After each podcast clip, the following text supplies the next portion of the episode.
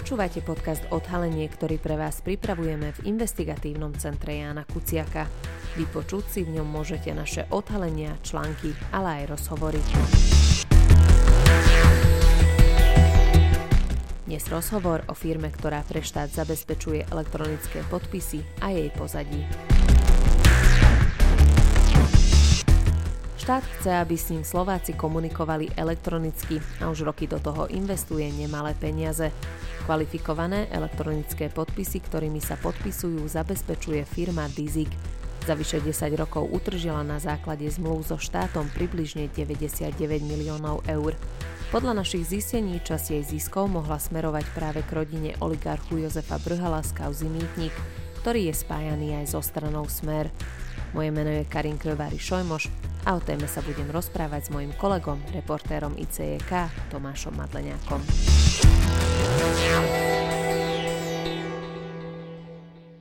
Predmetom nášho najnovšieho článku je tzv. CAP, teda kvalifikovaný elektronický podpis, respektíve firma, ktorá zabezpečuje vydávanie a správu týchto certifikátov.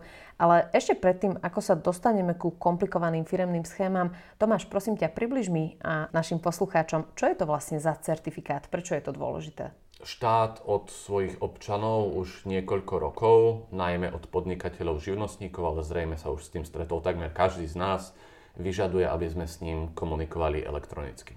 A každú jednu takúto komunikáciu, či už teda podávame daňové priznanie, alebo žiadame online o prehlásenie vozidla, alebo čokoľvek takéto podobné, musíme podpísať tzv. kvalifikovaným elektronickým podpisom, na čo musíme mať vydaný občianský preukaz s čipom, naň musíme mať nahraný nejaký certifikát, a ten certifikát to je to, čo zabezpečuje na Slovensku, v podstate má na to, na to monopol jedna firma, ktorá sa volá Dizik. Boli do tej elektronizácie investované nemalé, nemalé finančné zdroje z, zo strany toho štátu. Aj ty hovoríš, že a sa vlastne dostávame k samotnej firme, ktorá má faktický monopol na tieto kvalifikované elektronické podpisy. Vravel si, že ide o firmu Dizik. Čo je to vlastne za firmu? Ako dlho je aktívnou na tomto trhu? A čo, čo všetko sa vlastne, čo všetko patrí do jeho portfólia? Pretože nie sú to len elektronické, kvalifikované elektronické podpisy. Áno, kvalifikované elektronické podpisy sú niečo, s čím sa stretol teda už skoro každý z nás, kedykoľvek keď sa rozčulil pri podpisovaní čohokoľvek cez Slovensko SK alebo keď niečo podával cez finančnú správu. Ale je to firma, ktorá vlastne zabezpečuje všetky takéto overenie identity Totiž ide o to, že keď niečo vybavujeme fyzicky, že prídeme na úrad, tak nás tam ten úradník alebo úradnička vidí, pozrie si treba našu, našu občianku, niečo nejaké tla, tlačivo proste pred nimi podpíšeme, vybavené. Elektronicky je to samozrejme trochu komplikovanejšie, ale v dnešnej dobe už treba čo najviac komunikovať elektronicky, s tým sa nikto neháda.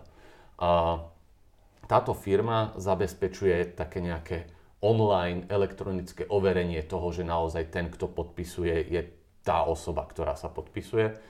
A to nie, sa nevyužíva len pri komunikácii uh, občanov so štátom, ale aj vnútri štátu, vnútri štátnych info, uh, inštitúcií. Teda keď vnútri na ministerstve ktoromkoľvek, alebo na nejakom štátnom, um, štátnom úrade, na pošte napríklad, keď jednotlivé zložky medzi sebou komunikujú, niečo si posielajú, tak tiež si potrebujú overovať navzájom, že či to je teda ten, naozaj ten úradník, ktorý tam je podpísaný, či to naozaj poslal on. A všetko toto sa zabezpečuje cez také komplikované certifikáty, ktoré všetky vlastne zabezpečuje firma, firma Dizik. Okrem toho ona dodáva aj veľa iných softvérových, ale aj hardvérových riešení. Je zaujímavé, že napríklad dodávala aj hardware, teda nejaké počítače a ak sa nemýlim nejaké switche a routere a takéto zabezpečené alebo bezpečné voči hackerským útokom a zneužitiu systémy, napríklad pre Národný bezpečnostný úrad. Niekedy tam boli aj zmluvy, ktoré sme zistili, že boli dlhý do, dlhú dobu utajené a až po niekoľkých rokoch sa odtajnili, čiže išlo aj o pomerne citlivé veci. No a vo všetkých týchto veciach, či už softverových alebo hardverových, uh, zarobila, respektíve utržila na zmluvách so štátom za posledných asi 10 rokov zhruba 99 miliónov eur. K tým finančným výsledkom, respektíve k tomu zisku a, a profitu sa ešte vrátime. Ja by som sa ešte trošičku zastavila pri tom, že hovoríme, že Dizik má monopol. Ako vnímajú tento monopol ich konkurenti? A vôbec ide o štandardnú vec v rámci EÚ, že jedna firma vlastne vydáva všetky tieto certifikáty? To je trošku také komplikované. Ja by som povedal, že aj niektorí konkurenti alebo zdroje z IT sféry nám hovoria, že Dizig má prakticky monopol na túto oblasť poskytovania tých certifikátov ku, ku podpisom, čo sa týka štátnych zákaziek. Pretože toto je vec, ktorú samozrejme riešia aj súkromné firmy, súkromný sektor, tam nejaký, nejaké iné firmy pravdepodobne teda existujú, alebo vieme, že existujú, nielen zo Slovenska, ale aj z okolitých krajín. Ale čo sa týka najmä tej komunikácie medzi občanmi a slovenským štátom, tak tam funguje nejaké, nejaké úzke zoskupenie firiem a Dizig je jedna z nich, ktoré nemajú de facto monopol, ale je veľmi ťažké ich akýmkoľvek spôsobom nahradiť. Uh, hovoril nám to vlastne jeden z konkurentov firmy Dizik z Českej republiky, že istým spôsobom to vnímajú, že je Dizik zvýhodňovaný, pretože iba on ako keby vie dodať ten systém, ktorý je priamo naviazaný na občianské preukazy s čipom a žiadna iná firma, ako keby tie slovenské občianské e, preukazy s čipom nevie použiť na tie kvalifikované elektronické podpisy.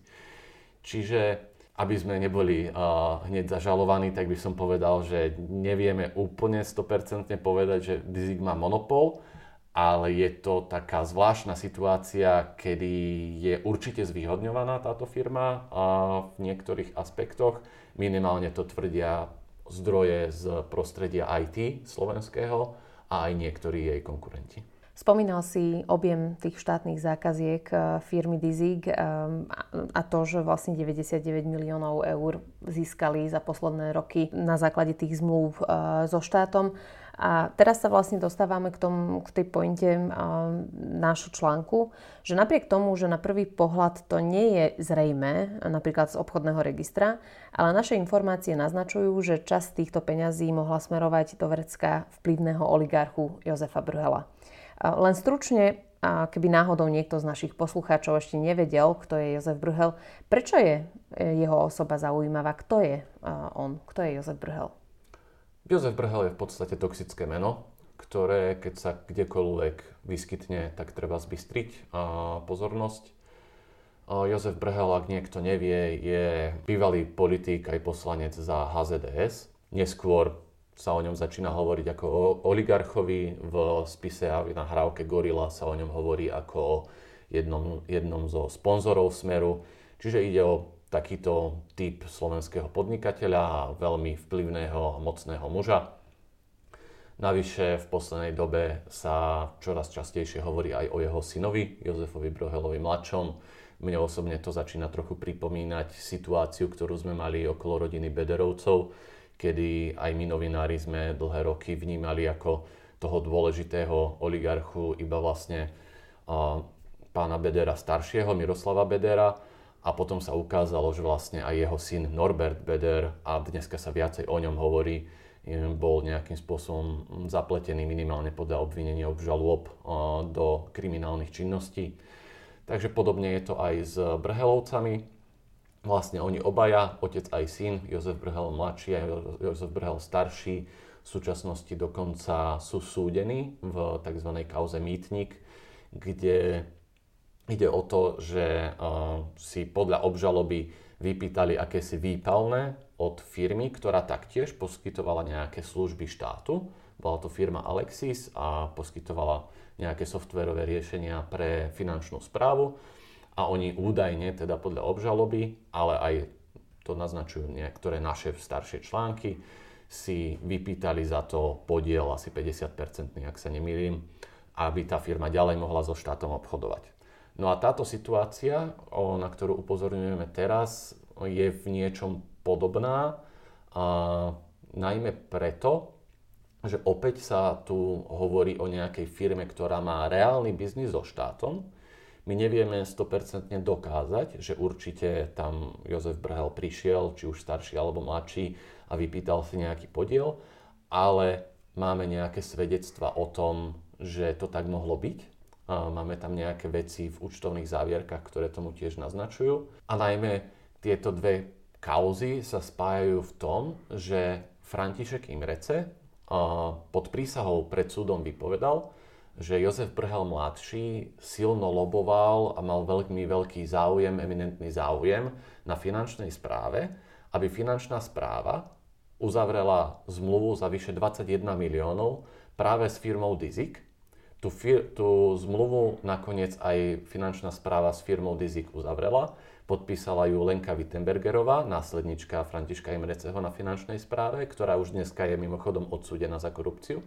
A táto zmluva sa taktiež týka nepriamo uh, kauzy Mýtnik, pretože to ide znova o nejaké systémové kľúče alebo niečo podobné, ktoré Dizik bude do, uh, dodávať finančnej správe a v súvislosti so systémom, ktorý je priamo v centre kauzy Mýtnik, teda s e-kasou.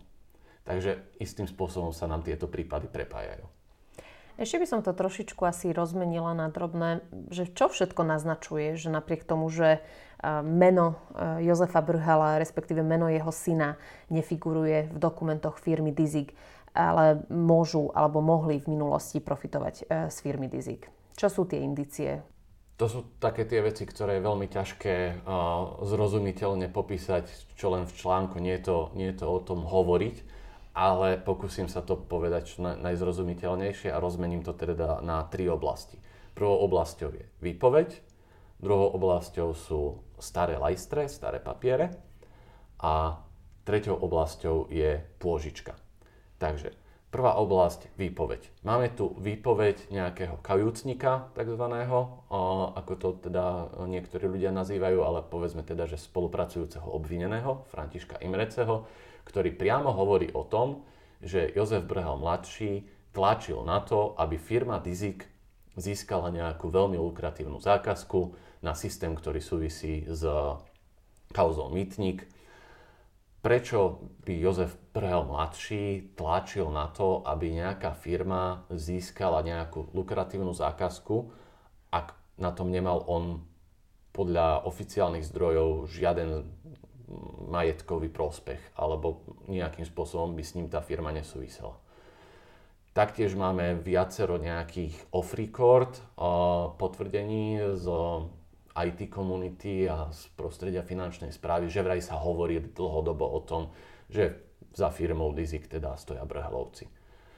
Samo o sebe by to samozrejme nestačilo. Musíme sa na to pozerať tak podobne ako teda vyšetrovateľi alebo prokurátori, že máme tu teda nejakú výpoveď, ale tú výpoveď by bolo treba niečím potvrdiť. Priamy dôkaz zrejme nenájdeme žiaden, ale teraz sa dostávam k tej druhej oblasti a to sú tie staré papiere. A máme tu nejakú, ako sa dneska hovorí, sieť nepriamých dôkazov. A to je najmä to, že je tam komplikovaná vlastnícka štruktúra, ktorú nebudem ani len vysvetľovať, to by, sme, to by som sa zamotal aj ja, nie je to teda poslucháči, ale do roku 2015-2016 Proste vlastnícka štruktúra firmy Dizik išla niekam inám, končila v Českej republike a v tej vlastníckej štruktúre sa objavujú dve mená a to je Aleš Mriša a Martin Bahleda. A teraz, ak poslucháči dlhodobo alebo niekedy v minulosti čítali naše články, ktoré sa týkajú Brhelovcov a kauzy Mýtnik, tak najmä meno Martin Bahleda určite im niečo hovorí. Je to človek, ktorý je taktiež obžalovaný v kauze Mýtnik kvôli tomu, že mal Brhelovcom pomáhať prať špinavé peniaze Mýtnik. A Martin Suchoba, ďalší spolupracujúci obvinený, o ňom doslova vypoveda, že to bol biely kôň Jozefa Brhela. Konkrétne Jozefa Brhela mladšieho, ale to už je vlastne jedno. A podstatné je, že dokonca aj sám Martin Bahleda v minulosti, keď som sa ho na niečo iné pýtal v súvislosti s inou kauzou, tak mi potvrdil, že áno, on v nejakej inej firme v minulosti bol síce napísaný ako vlastník akcií, ale že tie akcie držal pre pána Jozefa Brhela mladšieho. Čiže ako keby sa, neviem, či sa preriekol, alebo či si neuvedomil, že hovorí pravdu, alebo to urobil na schvál, ale v podstate sa priznal, že v nejakom jednom prípade vystupoval ako keby ako biely kôň Jozefa Brhala mladšieho. No a máme tu znova teda firmu Dizik, ktorá zarába milióny na o, zmluvách so štátom a v jej vlastníckej štruktúre nachádzame znova pána Bahledu. On, keď sme sa ho priamo na to pýtali, že v tomto prípade, o, že či aj táto firma Dizik, že či tam teda vlastnil tie akcie v mene uh, niekoho iného, alebo teda konkrétne v mene pána Jozefa Brehala staršieho alebo mladšieho, tak sa odvolal na advokátske tajomstvo, pretože on je teda advokát z Prahy a povedal, že nám to teda nepovie. A, ale potvrdil nám, že on a Aleš Mríša tú firmu vlastne založili, tú firmu, ktorá bola na konci vlastníckej štruktúry, že oni ju založili v roku 2013 a o pár dní previedli akcie na klienta. Že to iba robili pre niekoho iného, ale identitu toho niekoho iného nám neprezradili. A, a nechám teda posluchačov, nech si domyslia, kto ten niekto iný mohol byť. Tretia oblasť, pôžička. Toto je už trošku fakt komplikované, ale pointa je, že tá vlastnícka štruktúra sa zmenila v nejakom momente Zhruba to bolo v dobe, kedy na Slovensku vznikol protischránkový register a firmy museli odhaliť svojich skutočných majiteľov. Takže ešte predtým sa stihla vlastnícka štruktúra firmy Dizik zmeniť. Brhelovci tam nie sú. Oficiálne teda môžeme potvrdiť, že nevlastnia absolútne žiadne akcie, ale vznikla tam zvláštna pôžička. Zrazu jedna z tých firiem, ktorá je na konci toho tej, tej reťaze vlastníckej, ktorá je trošku komplikovaná, ale zrazu tá firma má od niekiaľ pôžičku 8 miliónov eur. A tú pôžičku postupne spláca a postupne ju splácala do minulého roku, kedy ju naraz vyplatila celú. A tá otázka znie, že ak tá firma, a my vieme povedať na 100%, že je to iba holdingová spoločnosť, ktorá nemá žiadnu inú Mm, žiaden dôvod existovať, než držať akcie Dizigu a má takúto vysokú pôžičku od niekoho neznámeho, tak otázka je, že či ten niekto neznámy, kto tej firme poskytol pôžičku údajne, ale každopádne od tej firmy dostáva každý rok peniaze, lebo si jej spláca tú pôžičku, či ho tiež nemôžeme považovať za istým spôsobom skrytého vlastníka. A to je trochu komplikované z právneho hľadiska, pretože vo všeobecnosti skôr nie, lebo keď niekto niekomu poskytne pôžičku, tak to je bežný vzťah medzi firmami. Ale aj právnici, ktorí sa tomuto venujú, nám povedali, že pokiaľ by išlo o pôžičku napríklad z nejakého daňového raja alebo od nejakej toxickej osoby a podobne, tak by sme sa na to mali veľmi podrobne pozerať a mohli by sme považovať, ak by tá pôžička napríklad nebola poskytnutá za štandardných trhových podmienok, tak by sa to mohlo považovať za spôsob skrytého vlastníctva. A či to tak je alebo nie a kto tú pôžičku vlastne poskytol, to nevieme povedať, pretože oficiálni vlastníci firmy Dizik nám odmietli povedať, kto im tú pôžičku dal a komu ju vlastne minulý rok celú splatili. Každopádne niekto minulý rok z tých miliónov eur, ktoré Dizik zarába na štátnych e, zákazkách, ktoré jej údajne teda podľa svetkov dohadzuje aj pán Brehel mladší, tak niekto z toho minulý rok dostal vyplatených vyše 6 miliónov eur. Moja posledná otázka um, smeruje k tomu, že môžeme považovať, alebo je možné povedať, a, že prípad firmy Dizik je príkladom toho, alebo môže byť príkladom toho, ako sa dá obísť vlastne protischránkový register a, tu na Slovensku? To je práve zložité, pretože tých spôsobov, ako to obchádzať viacero a my sme to videli napríklad aj v kauze Mýtnik, že ten najjednoduchší, najprimitívnejší spôsob, ako to obísť, je uh, nenapísať do ňoho pravdu. Boli tam uh, prípady tých firiem, cez ktoré sa prali peniaze údajne teda v kauze Mýtnik, kde jednoducho nebol zapísaný, uh, teda v slovenskom registri bol zapísaný nejaký vlastník, ale potom, keď sme sa prepracovali ku malskému a cyperskému registru, tuším, tak sme zistili, že tam vlastne boli tí vlastníci úplne iní a nakoniec sa vlastne ukázalo, že Martin Bahleda držal tie akcie vlastne v mene Jozefa Brhala mladšieho, čiže tam bol ako nastrčený biely kôň. A, a týmto spôsobom sa to dá obísť, ale dá sa to obísť vždy. Je to, je to nelegálne a nie som si istý, nie som si istý, nakoľko sa tomu vôbec dá zabrániť, keď sa jednoducho niekto o, snaží klamať. O, druhá vec je, že áno, sú teda aj nejaké iné spôsoby, ako človek nemusí byť vlastne vlastníkom tej firmy, ale môže z nej profitovať. A to teraz, teraz netvrdím, že to je tento prípad, ale viem si to predstaviť napríklad takto, že bude nejaká firma na Slovensku, ktorá bude korupčným spôsobom zarábať na štátnych zákazkách a ja ak z nej chcem profitovať, tak nastrčím si tam teda nejaké biele kone, dividendy mi nikdy nebudú môcť vyplatiť, lebo to by si proste niekto veľmi rýchlo všimol ale ja tej firme môžem povedať, že ja som jej dal požičku 20 miliónov eur.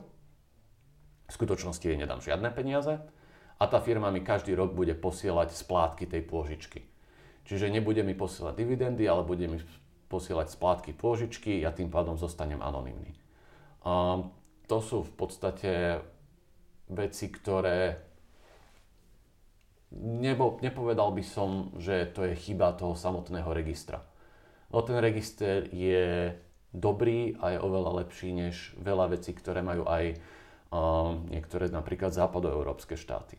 Ale by sa to dá vždy. Kriminálnici sú jednoducho um, veľmi kreatívni pri vymýšľaní tých schém a my musíme proste sa vždy iba snažiť držať s nimi krok. Ďakujem. Ďakujem, Maja.